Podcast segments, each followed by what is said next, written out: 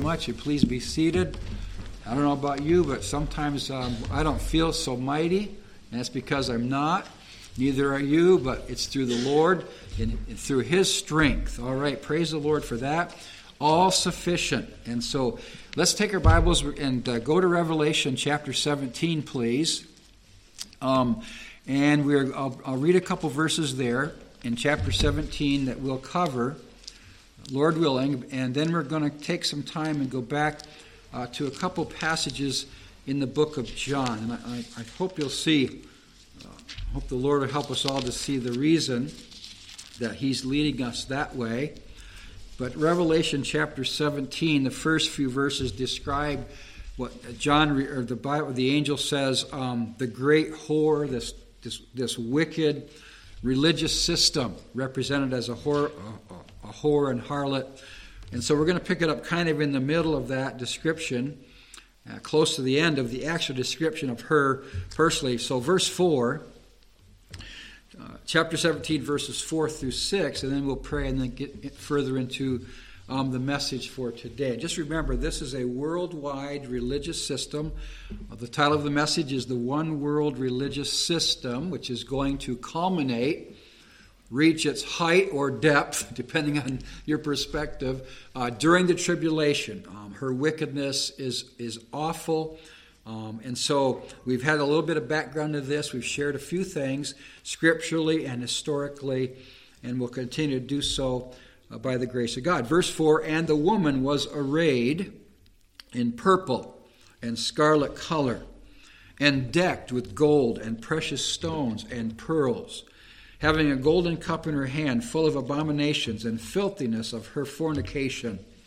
And upon her forehead was a name written Mystery Babylon the Great, the mother of harlots and abominations of the earth.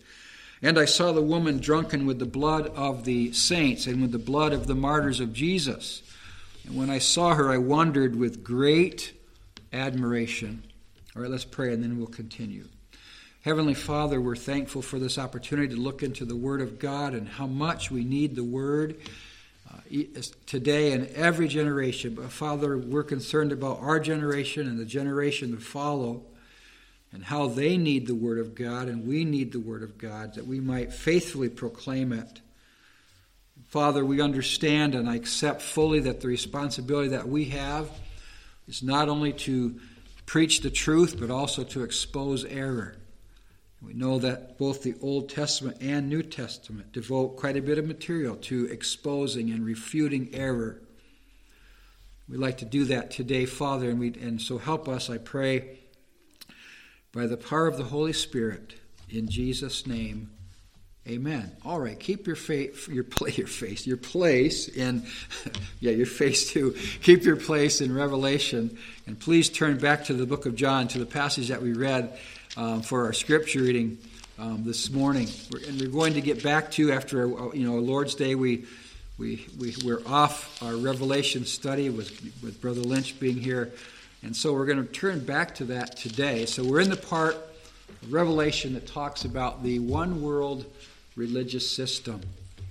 And so, and so we, I'd like us to look at some things in John chapter 17.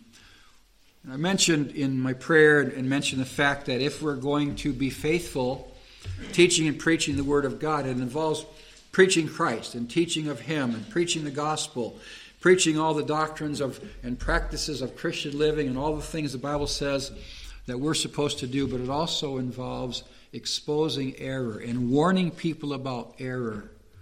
Um, you know, if you if you uh, are if you read an advertisement about a certain vehicle and you're taken in by that and you go and buy that car and it turns out to be a lemon, well, that's a that's a disturbance, that's an annoyance, but it doesn't have any eternal consequences. But if you're drawn away by the religion of the devil that the world is full of today, that has devastating eternal consequences. And we understand that. And so I'd like us to begin in John chapter 17 by looking at a few of these verses here. There is a saying that some, regarding the darkness. Um, there are people who curse the darkness, and then there are people who turn on a light. We have to do both. And we're going to be in a way, cursing some darkness today. I'm not going to use curse words, I don't mean that. But I want to begin by turning on the light. The Bible says, Jesus said, I am the light of the world. That's what he said. So I want to, I, I really have been really burdened, convicting, whatever the word is, but the Holy Spirit, the Lord, has worked in my heart a lot that going through the book of Revelation, we need to be constantly reminded of the truth. I read of an old time evangelist, and he, in his, his ministry, his way of preaching the gospel, he had this comment. I'll never forget it.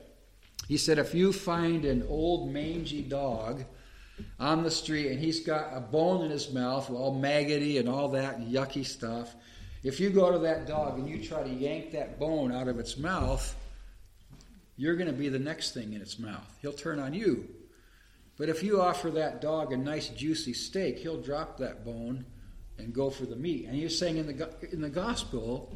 You know, we need to present Jesus Christ as the wonderful Savior, the light of the world. You know, along and rather than try to get people to stop their lifestyle of sin, we're not going to do that.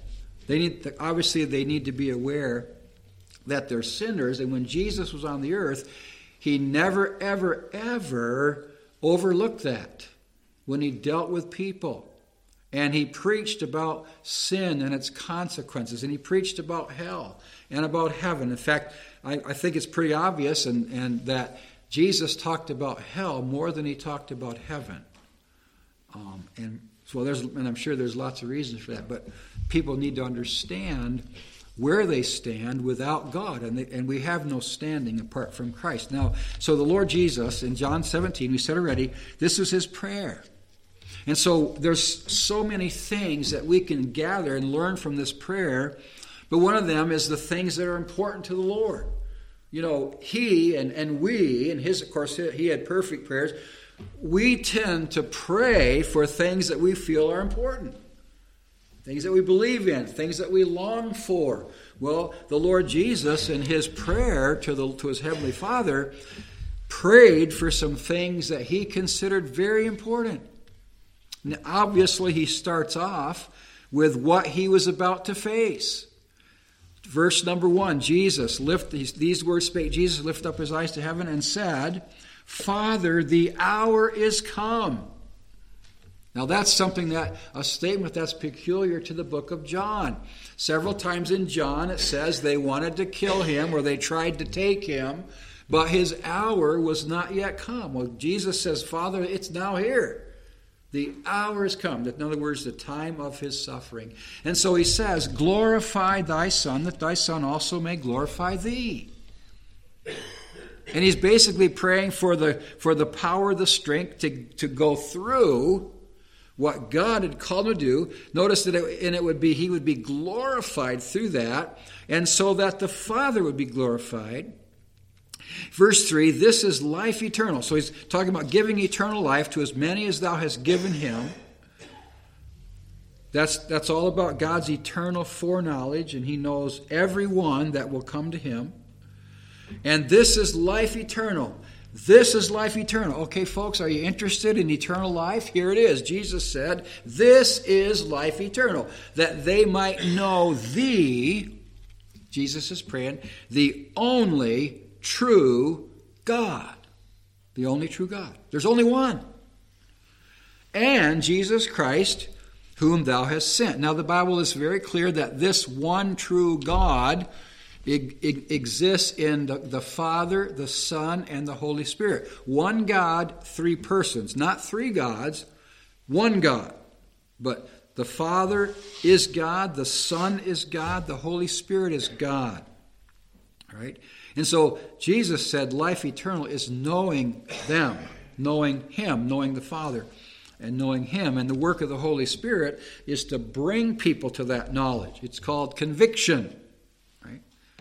I have glorified thee on the earth, verse 4. I have finished the work which thou gavest me to do.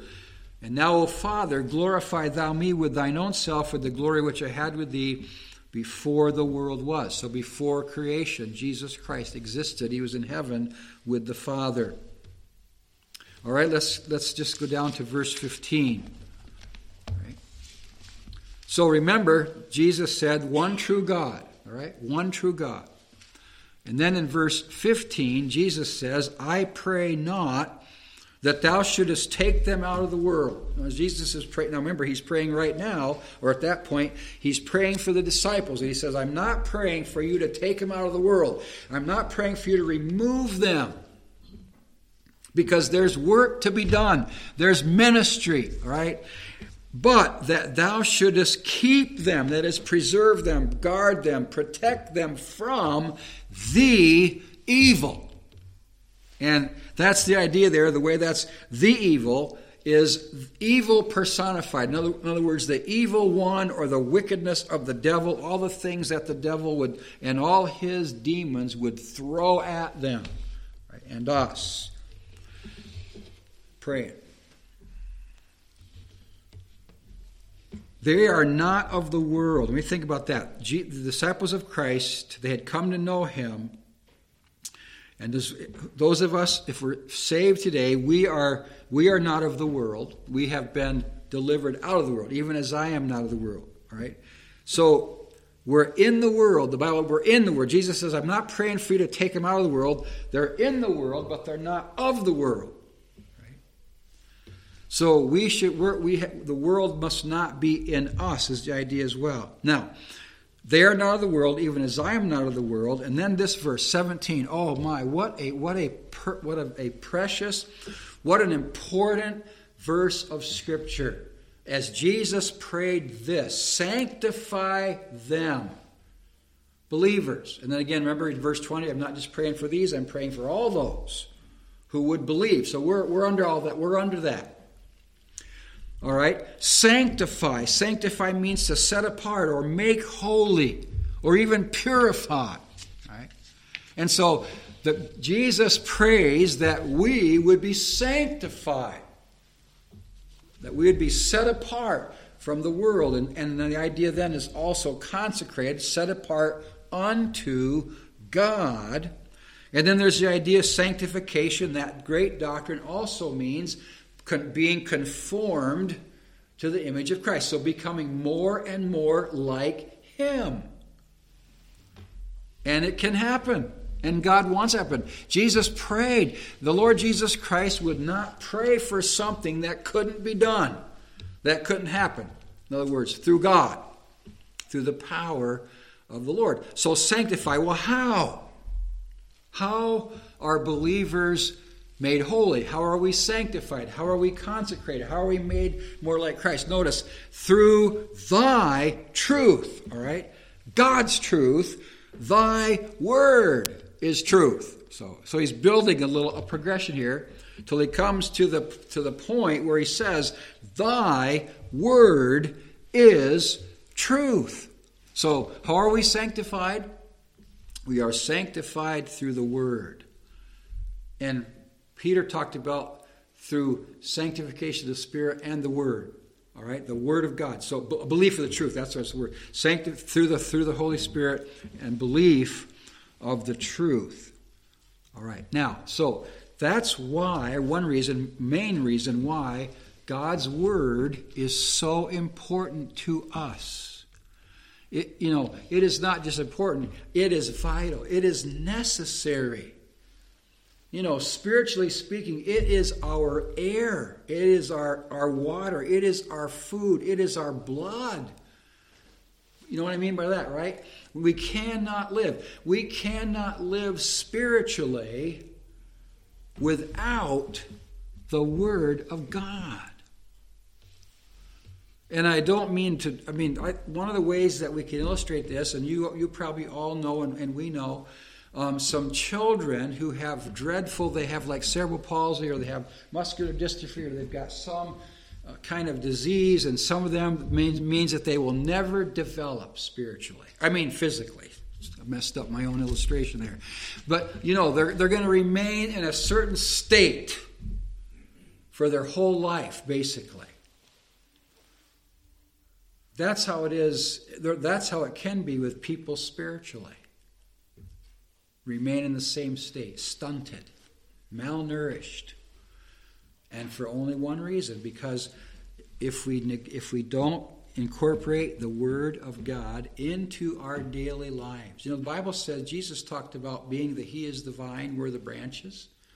And we have to gain the nourishment and so on spiritually from the vine. There's only one way to get that the Word of God. Nothing else, nothing can substitute for the Word of God, right? Now, if you only fed your children one meal a week, you would be, if anybody knew about it, you'd be arrested for neglect. Folks, you can't just have you can't just get one hour here and that's all the word of God you're going to get the whole week. That just doesn't it doesn't work that way, right? I knew a guy one time, a Christian man, I think, hope so, years ago, talked to this man. I never opened my Bible from one Sunday to the next. I, what the preacher gives me Sunday morning is enough. Wow, that, that guy was really, he was misguided. Uh, I think he changed over the years. But anyway, so we understand it. This is our nourishment. So Jesus said, Sanctify them through thy truth. Thy word is truth. All right? We need the word of God. Now, let's go back, and there's a lot more to say about that, but I want us to look at John 10 also. John chapter 10. I'm going to say something that is so obvious, you're going to say, duh, but I want to tell you, you know, Jesus Christ is a wonderful Savior. Is that not true? Is, is he precious? Unto you, therefore, which believe, he is precious. 1 Peter 2 7. Jesus is a wonderful Savior. But you know what? The sad thing is, not very many people around here seem to know that. I'm talking about out there, all right? Maybe you're here and you don't you haven't realized it yet. I hope you will. Jesus Christ is a wonderful Savior. He's the Savior. So, John chapter 10, as soon as we look at a couple verses here, we're going to go to Revelation 17 and see a dreadful contrast. John chapter 10. What a wonder. The whole chapter. Wonderful, wonderful, wonderful chapter. When I read John 10, I think of Psalm 23. when I read Psalm 23, I think of John 10. David said, The Lord is my shepherd. Jehovah, Yahweh, the big one, the big name, you know, Jehovah God is my shepherd. And then Jesus comes on the scene and says, I am the good shepherd. What does that mean? Well, Jesus says, I'm Jehovah. I'm God. No doubt. Wonderful chapter. But let's let's pick it up in verse 9.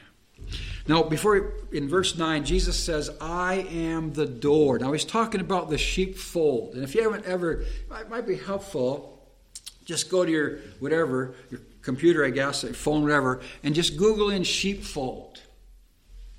I did that one time I, down at the nursing home. I wanted to give an, uh, the, the, the, folks that we were having Bible study with, so I printed out this picture of a sheepfold. And, you know, because a sheepfold is something that they built out in the field, especially. They had, they had places at home too.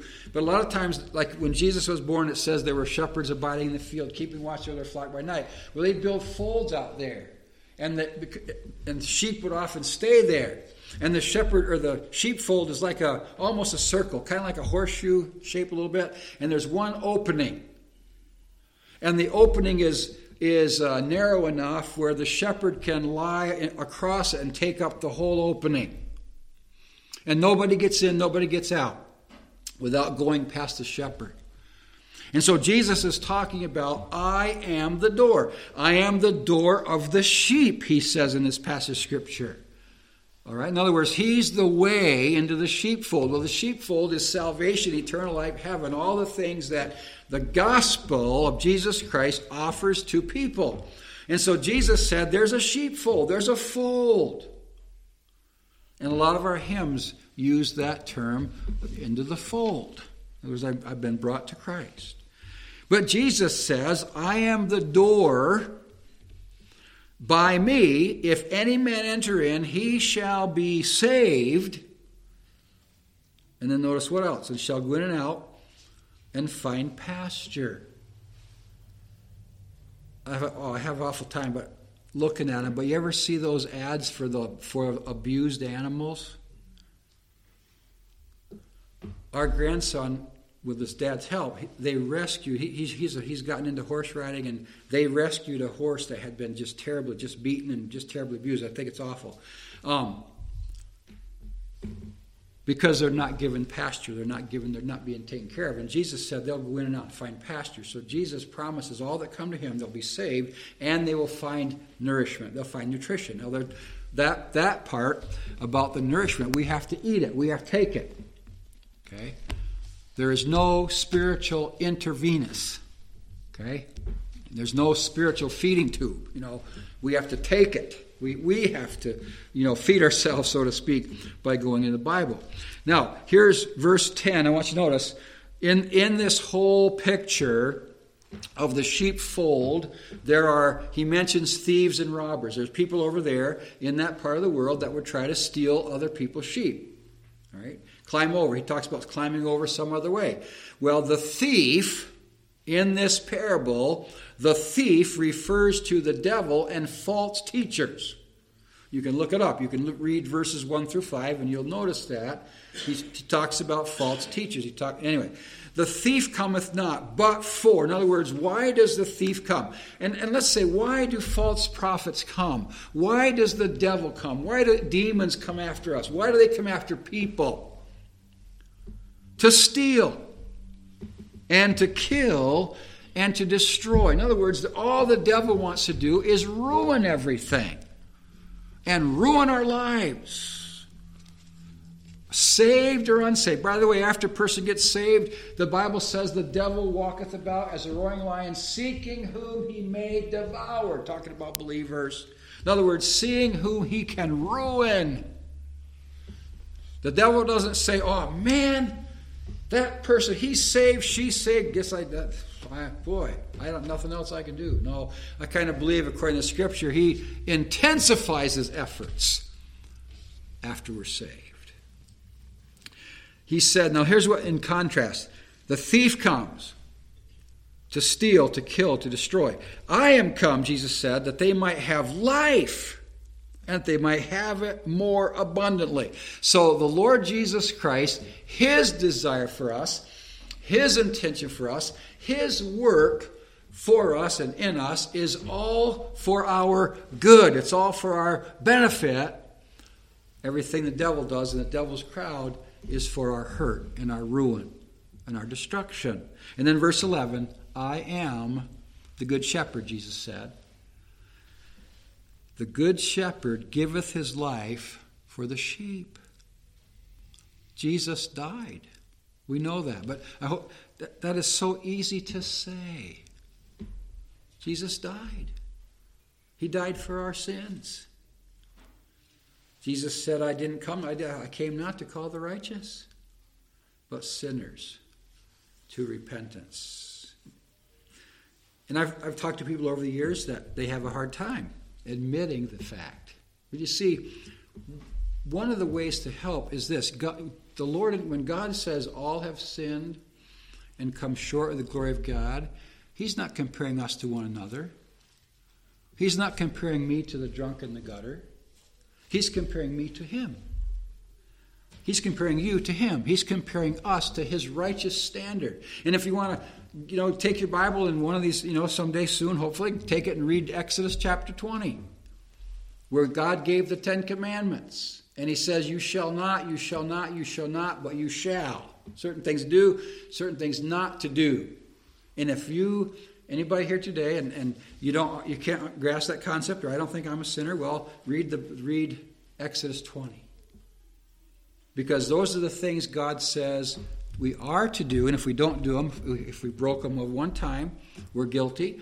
There's things the Bible says they're not to do if we've done it one time, because the Bible says in James, if you keep the whole law and offend one point, in other words, you keep, if you keep it all the time and one time break it, then you're, you're guilty. You've broken the law. Now, obviously, everybody, we've all done it way more than once. Another thing, and this is sometimes it's kind of hard to explain this, but I've had people I've given trying to give them the gospel, and, and they're pretty. I'm sure just by they don't they don't they're not saved because they have no concept of it, and they'll say to me, "Well, are you a sinner?"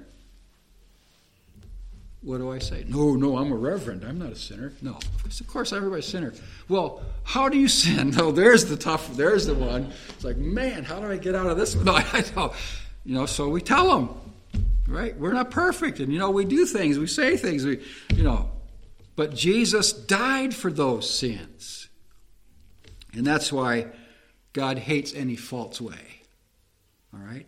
That's why just it's that's why this woman. I think we're ready. Yeah, let's go to Revelation. Right, look at a couple things about her. In fact, today we basically want to take a look at is three characteristics that are mentioned in Revelation 17 about this one world religious system. Now, two of the three, two of the three, anybody who's paying attention, um, anybody who knows his, anything about history about religions, you will, you'll automatically realize that two of these three are so. And the one in the middle, you know, that we just have to take what the Bible says about the title, because we're not the average person isn't very familiar with this title in Revelation 17:5. But think about this woman again who represents a religious system. Think about that in contrast to our precious Lord Jesus Christ. All right? First of all, it says in verse 4, Revelation 17, her wealth. Her wealth. It says, And the woman was arrayed in purple and scarlet color and decked with gold and precious stones and pearls having a golden cup in her hand full of abominations and filthiness of her fornication. So this the first part of the verse there, the purple, scarlet, gold, precious stones, pearls, speaks of wealth. And obviously, this religious system is going to be is wealthy, rich, because of all the things, um, you know, the influence that she's had, causing people to contribute to her and, and give to her. And you know, there's wonderful, marvelous buildings in the world, and and there's all this these riches and so on. And notice it says that she's got this golden cup in her hand. Um, and again, gold is speaking of something precious, but what is in her hand? Abominations and filthiness of her fornication. So that means her spiritual immorality, her spiritual adultery, turning you know away from God, an enemy of God, and influencing people in that way. All right, and the wine here Talk, we talked about that um, in verse 2. It talks about the wine and about kings of the earth and so on, inhabitants of the earth being made drunk. In other words, they've come under the influence of her false teaching, which has taken them away from God, taken them away from Christ, and taken them away from everything that's good, and caused them to follow this abominable, this wicked system that is you being used of the devil to keep people in their condemnation and leading them straight to an eternity without Christ in hell. But wealth, riches, oh man, do they have riches and wealth? Nothing, and you know, the Bible doesn't say that money is the root of all evil, it says the love of money is the root of all evil. And you all, you all know, I mean, most of you probably know about the scams out there. I mean, religious scams. The guys on TV and the gals on TV who promise all kinds of prosperity, and you know, but make sure you send me, send you, send it to me first, and then you'll get prosperity.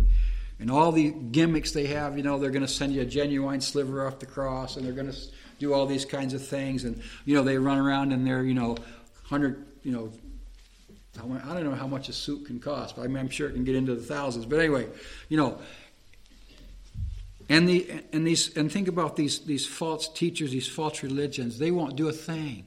I was talking to somebody one time, trying to encourage them to come to church, and there was nothing wrong with them. They were perfectly healthy. They were younger than me years ago, and uh, they said, "Well, you know, yeah, we we just don't like to bother getting uh, you know getting dressed and getting in the car and driving, so we just watch it on TV." And that's just as good. And they told me their favorite uh, TV preacher happened to be one of those, you know, scam artists. And I said, all right, let me, t- let me, just suggest something to you. Next time that you're, in, you're sick or somebody's in the hospital, call that guy. Call him and see if he'll come and visit you in the hospital. They, they, they didn't answer. They didn't have an answer. What I'm saying is the Lord Jesus. It wasn't all about him. It was all about us and all about doing the will of God. But this religious system has become wealthy by her evil influence. Well, then look at, secondly, her. Oh, by the way, I want to read a verse. Um, it talks about her golden, a golden cup in her hand. Um, this is what Jeremiah 51 7 says of Babylon. Now, Babylon in Jeremiah's day. There's, there's a lot of connections about the same system. Babylon hath been a golden cup in the Lord's hand. Now, that, that's a whole other subject of that, but simply saying that God used Babylon to, to bring judgment upon Judah because they turned away from God. You get that? But notice it says that she has been a, or Babylon hath been a golden cup in the Lord's hand. So he, he, he, has, he has allowed her to have this. He's given her this influence, if you will, allowed her to have it. Notice it says, that made all the earth drunken. The nations have drunken of her wine. Therefore, the nations are mad. Hmm. Do you ever think things are crazy in this world? Well, here's one verse that talks about it. It's the influence of this woman, this system. Don't think for a minute that though these wicked liberals and others that we talk about, that, that don't think for a minute that they don't worship. You might be surprised what some of these do. I've read about some, and I don't care for them, but I've read articles. I've been like sitting somewhere waiting, and there'll be a magazine, and I'll read about some movie stars or, or athletes and, and what they attribute their ability to the communication of spirits and channeling and crystals and all that. I'm going to get in trouble maybe. If you don't like sports, uh, I'm getting so I like them less and less all the time. But you must have, most of you have heard of Tom Brady. Have you heard of Tom Brady, the quarterback? Well, used to be the Patriots. All, there was an article about him. He's into all that stuff channeling, spirit guides. So, what is he? He's basically a devil worshiper, all right? And that's why that's what he says, why I'm able to keep going. I'm just saying. You can look it up. I, I forget, I, I, can't remember the magazine, so you might have a hard time. But uh, he was in there, all there. He gave an interview. This is, this is why I'm able to be so good because of my spirit guides and all that. Not because of the Lord. He doesn't say the Lord Jesus. He says, my spirit guides and all the stuff I'm into. All right. A lot of guys do that. There's, I, I could, I'm not, I don't want to bore you with all these other names, but Tom Cruise. Well, anyway, that's another one. But anyway, um, so these people are worshipers, but they're not worshiping the Lord Jesus Christ. And therefore, that's why the world is mad. By the way, this is an interesting word. The word mad here, it's not, well, anyway, it's, we, we say, I really got mad. Well, I hope you really didn't mean what you said because mad doesn't mean angry. Mad means goofy. Mad means, well, the word mad, the word translated mad here means deranged, acting like a madman or railing against. Now, who were the people in Jeremiah's day railing against God? Who are the people of America? Who are these protesters and these all these other kinds of people? Who are they railing against? Ultimately, God when they mock, you know, they're going to start burning down churches, or they've, they've, been, they've been threatening all this. I guess they have. You know, they're mad. Because in some way or another, they're coming under the influence of this worldwide system. By the way, atheism is under that. Do you understand the devil doesn't care how he gets you to hell? Or I mean, I mean, if you're not, if you're saved, you can't go. I mean, I mean, Sorry. I mean, I should be more specific. I'm talking about the world in general. Satan doesn't care. A person can go to church, you know, 10 times a week. He doesn't care as long as they don't get saved and don't know the truth. Or they can be an atheist, or they can be a Satan worshiper, or they can be whatever. He don't care. Someone asked me one time, well, how come most Bible believing churches are small and liberal churches are big and they got all kinds of people? Simple. The devil don't care. In fact, he wants people to go where they won't hear the Bible. But he'll do everything in his power to keep people away from hearing the truth. I mean, just saying. That's that's that's just the way it is. Right? Well, so her title is this, notice. And upon her forehead was a name written, Mystery Babylon, Babylon the Great, and that great is meant in an evil way of great influence, the mother of the harlots, abomination of the earth. We traced it back. Remember a couple Sundays ago? We, a couple, actually, we've done it for two Sundays. We talked about Nimrod, the Tower of Babel. We talked about Tammuz and Semiramis and Baal and Diana and many of the gods that are mentioned in the Bible, false gods, and all the things that are going on in the world today. So this system began way back then. Um, and you know, it, it really originated in the mind of the devil when he wanted to become God. And so he's still wanting to be like God. And so he's got people trying to influence people to falseness and all these kind of things. And so this woman is the source. She is the mother of all. She's the mother. Um, in fact, it's interesting, the word, you know what a mother is, I, I, I, hope, but here that word expresses the idea of, quote, the source from which has proceeded the religious harlotry of mingling pagan rites and doctrines with the Christian faith. In other words, trying to, in order to influence. But the thing, you know, but what happens is when you when you mingle those together, there's certain parts of the Christian faith that are left out, like the necessity of faith in Jesus Christ as the only way of salvation. So you miss. So really, it isn't the Christian faith anymore.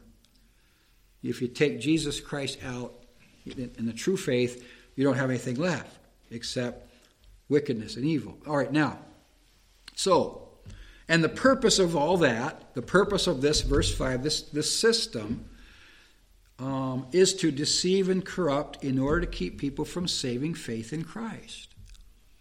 Now, if you, I want to just mention too, if, if you missed those any of those messages on what we've had on chapter 17, you can go to sermon audio and there's cards out there if you need one and you can click on it and you can you can listen to those messages. And i really would encourage you if you haven't heard them to do that so that you kind of fill in the gaps. I mean i can't do it i can't go over everything every sunday but this is a so there's that opportunity.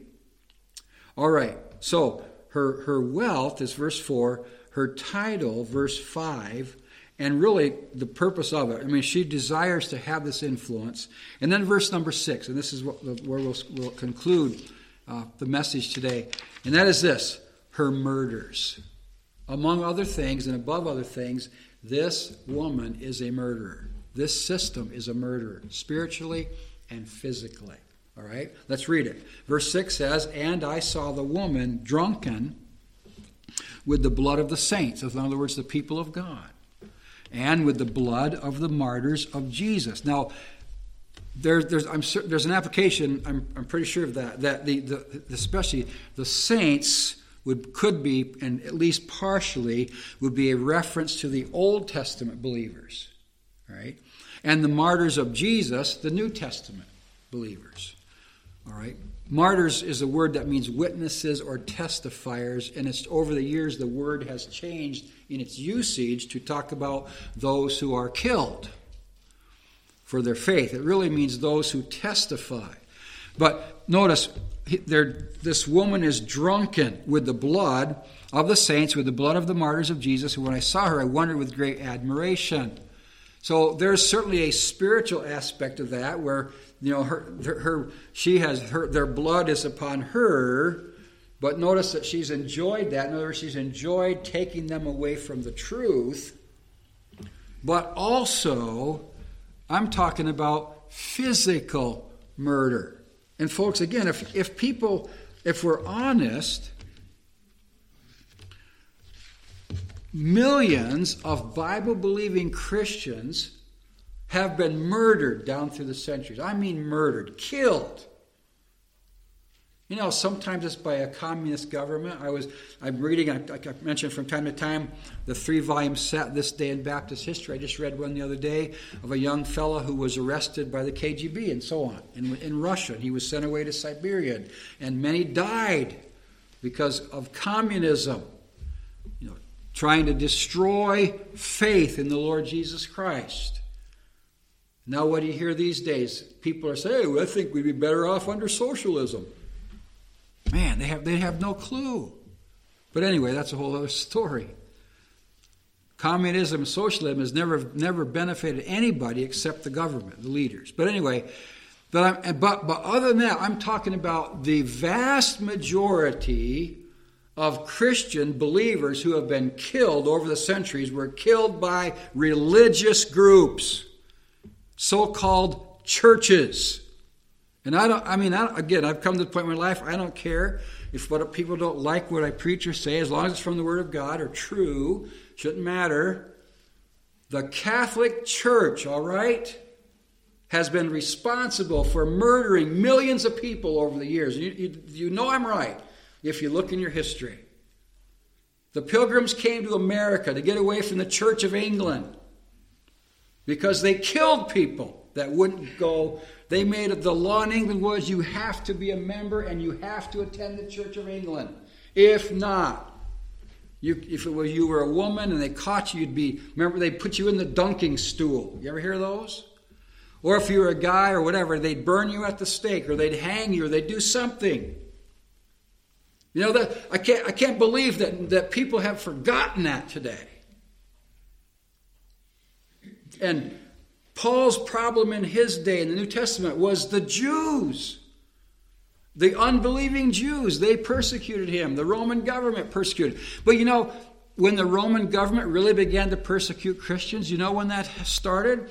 When Caesar said, or the emperor of Rome said, I am God, you have to worship me or else. Right? Now, in our day, one of the great persecutors is Islam. All right, Islamic, and they call them terrorists, but really the Quran says you kill all the all unbelievers. If you can't convert them, kill them. Right? Thousands of people are Christians are being murdered by Islamic people today. Right? Just a few years ago, I read in prayer meeting the letter of, a, of a, I think it was three guys who had gone over to Turkey as missionaries. They were having Bible studies, and a couple of Muslim fellows came and said, "Yeah, we're interested. We really want to learn about the Bible. We want to learn about Jesus." And so they brought him in and teach them. Well, one day these two guys showed up with their knives and they attacked the, the preachers, just cut them, skinned them alive. See, in the name of religion in the name of God. That's what this is verse 5 uh, and verse 6. This is who's responsible. This religious system, right? So, it's understandable, the last part of verse 6, it says that when, when I saw her, John said, when I saw this vision, I wondered with great admiration. Now, admiration here is the idea of amazement or astonishment. It's real. It's it's it's alive. It's doing stuff today, and uh, you know we need to understand that. There's a, it's a battle for souls, and the devil has no love and no mercy. You wonder how can people? I read some of these things, and I tell you, it makes my stomach turn. I read about the torture that Christians have gone through over the years and still going through today. And well, how can anybody be so cruel? Well, it's because they're stirred up by this false system, by the devil himself. And, and uh, there's no mercy. There's no mercy.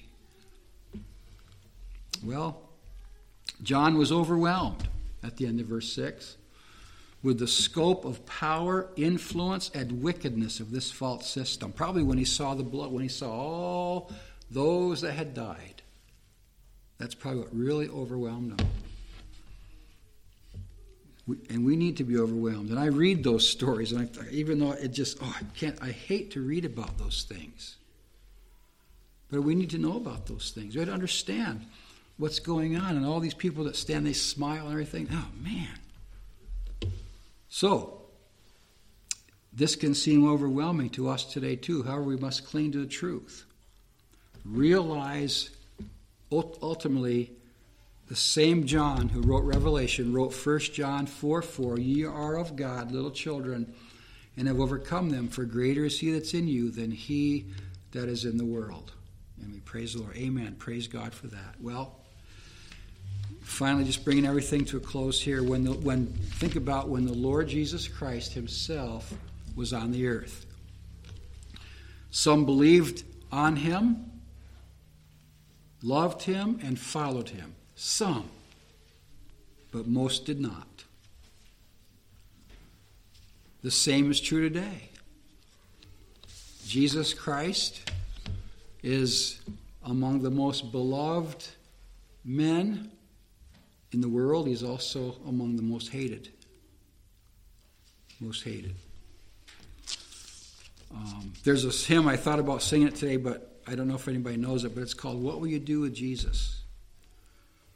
What will you do with Jesus? Neutral, you cannot be. Someday my heart will be asking, What will he do with me?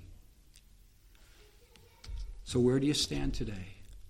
Have you taken your stand for the Lord Jesus Christ? Is he your Savior? I hope so. If he's not, love to talk to you, show you from Scripture how you can know that you're saved and on your way to heaven. All right, let's pray. Father, we thank thee for this time we can have together in the Word of God. And I just ask you, Lord, now as we sing a hymn of closing, may the Holy Spirit be working through the Word of God. And, and Father, we just we give that to thee. It's not our work, but it's thy work. And so I pray that you would just work in hearts according to the need for, for us as believers. Strengthen us, O Lord. Um, and just help us to be faithful no matter what the cost. And for any who are not saved, that you would just help them to see how much they need the Lord Jesus and that Christ loves them and wants to save them. And so work, we pray, in Jesus' name. Amen. All right, 246. You know, when, when Jesus was on the earth, again, if you read,